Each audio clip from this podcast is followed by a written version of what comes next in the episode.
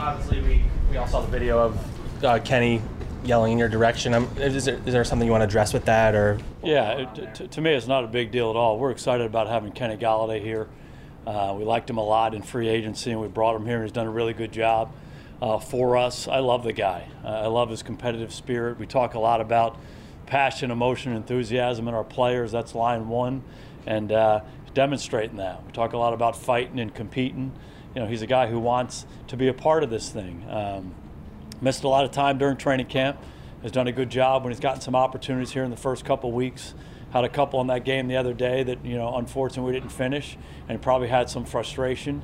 And uh, you know that stuff happens on sidelines all the time. You know, we ask our players when they're between the stripes to go out there and compete and battle and scratch and claw, and we can't say when they come to the sideline all of a sudden we're choir boys again. We understand that. I've been on sidelines for a long, long time, so that happens. But he and I had a good visit after the game.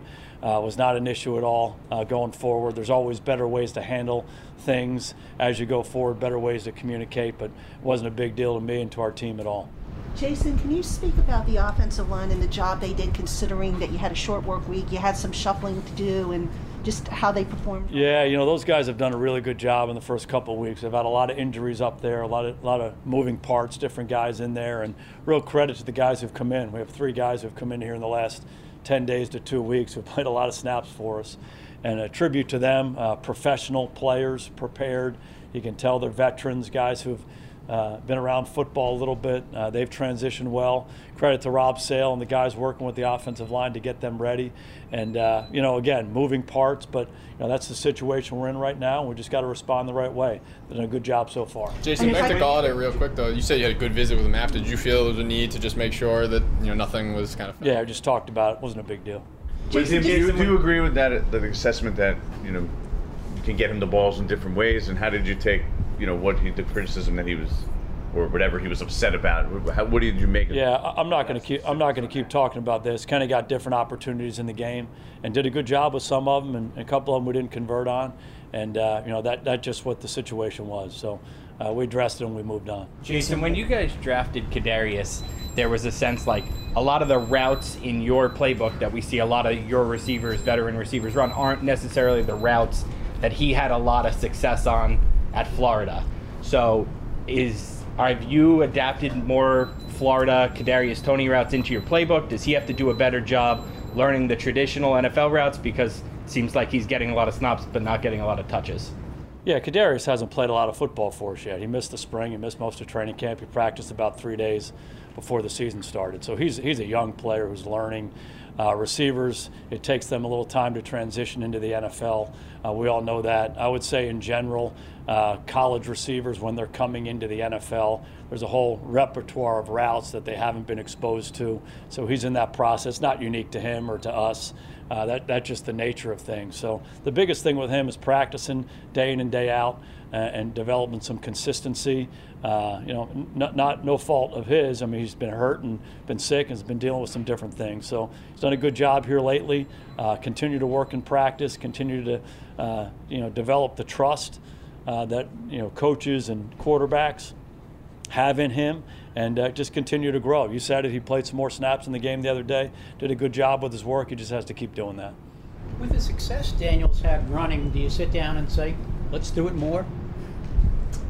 you know, I think you want that to be a part of what you do, uh, and, and, he's done a really good job of that here the last uh, the last couple of years with us, and uh, that's certainly going to be part of what we do going forward. I don't think we're going to turn into a triple option team. I don't think that's it. I, think one of the best things that he does, he has an ability to throw the ball from the pocket, throw the ball in the move, and then run the ball different ways. So that's certainly an asset to our team. Jason, with, with Saquon and the, the, the long run he broke off the other night specifically, do you look at that? I mean, that's really the first time with you as his coach that he's had a run like that, right? The first first week last year, he really didn't have one. Um, how much do you look at that and say he's getting there? We're getting there. Yeah, a, a, real credit to him. Uh, he had a serious knee injury last year, and he's worked really, really hard to come back. for him to come back as quickly as he has, uh, it's really amazing. And uh, again, a credit to him, credit to our training staff and everybody who's worked with him. And you know, with him, it's just day by day, you know, getting better and better and better as he goes. And we started to see him the last couple of weeks of training camp come back and really do everything we've asked him to do. You know, you have to speak to him as to how he's feeling. Uh, but you know, we're just excited to have him back, and he's done a great job for us the first couple weeks. Jason, why do you think the offense doesn't generate a lot of yards after catch, and, and how do you go about generating more of that? Uh, again, you're, you're always trying to refine things. Um, you know, certain offense, certain defenses give you certain things with, with run after catch. Um, so I think that that might vary week to week. Uh, I think the other piece of that is just the precision you have with route running, accuracy, catch on the run, all of that. You're always trying to get better at that. Good examples of that in the game where we did it the right way. Certainly some areas where we can get better. And, um, you know, it, it's just part of the process you, you, go through as you're trying to improve and build your offense. Jason, if I could go back to Kadarius for a sec, because we didn't talk to you last week on the short week. The first game against Denver, he had the two snaps. The ball went right to him in the first half. Do you feel like the defense knew that uh, Kadarius is in, it's going right to him, and I guess to that end, does he have to be more of a decoy sometimes so that you can eventually hit the big one to Kadarius? Yeah, uh, you know he'll be a piece of what we're doing. You know we have a lot of guys on offense that we like. We want to get the ball to, and you know we're excited to draft Kadarius. We're excited to have him on our team, and you know uh, we're excited to play him. But you know we're excited about playing Evan Engram and Saquon Barkley and Kenny Golladay and Sterling Shepard and Darius Slayton and some of the other guys too. So you know, uh, our guys are going to earn their opportunities, earn their opportunities to, to get a jersey, to play, and to get opportunities within the game. Jason, what in particular did you like about how Daniel played the other night within the context of like the areas where you were kind of looking for him to take the next step? Yeah, you know, I, I think Daniel has really improved uh, in, in, playing winning football at the quarterback position, and, and that's line one. That's where it starts. Uh, you, you have to be able to take care of the ball. You have it uh, in your hand every play. And I think if you go back to probably the middle of the year last year, you know, you see the strides he's made in that area. And that's line one. That's where it has to start. Uh, but then you have to have an ability to make plays too. And I think he demonstrated that with his arm and with his feet uh, from the pocket. You know, throwing the ball quickly, throwing the ball down the field. He made some plays. He handled pressure. He threw it well against man and zone. wasn't perfect by any means, but he's certainly making a lot of strides and going about it the right way. Jason, on the last drive, when you guys are trying to make them use their timeouts there, on those runs, when Daniel's running was working so well on those read options, why uh, why call runs to Saquon more than than actually giving Daniel the option? Uh, you certainly can do that in those situations where it's a little bit sell out. Sometimes you want to use bigger personnel to to protect the run a little bit more you know, rather than spreading them out. You certainly could, there, there's a number of different things you can do in any of those situations. We felt like that was the right thing for us to do at that time. Jaden, what's the balance there, play calling aside, on going for, like, making them use their timeouts versus, like, just going for a touchdown and trying to win the game? Yeah, we're trying to win the game, you know, and the way we're trying to do that is try to run the ball uh, the way we did, and then you know try to convert the third down. And unfortunately, we weren't able to convert the third down and give us a chance to keep that drive alive. How much do you view that game as sort of a, a significant step forward for the offense? I mean, you, you, put a lot of points on the board.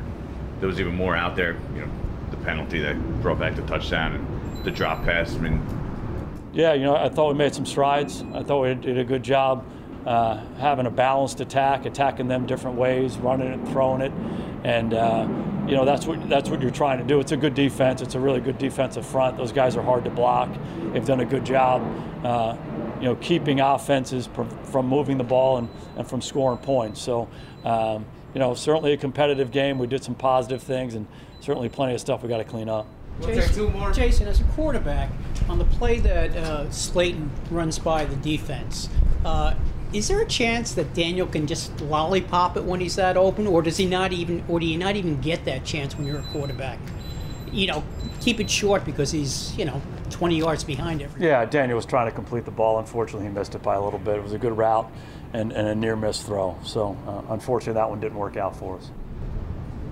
We got time for one more. Jason, we talk about, you know, people call it conservative play calling there at the end.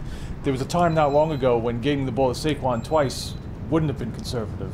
You know, how close is he to being that guy that you can rely on to make plays? Yeah, Saquon's a really good player. Uh, I think we all know that, and we have a tremendous amount of confidence in him, and he's someone we certainly want to get the ball to in any situation.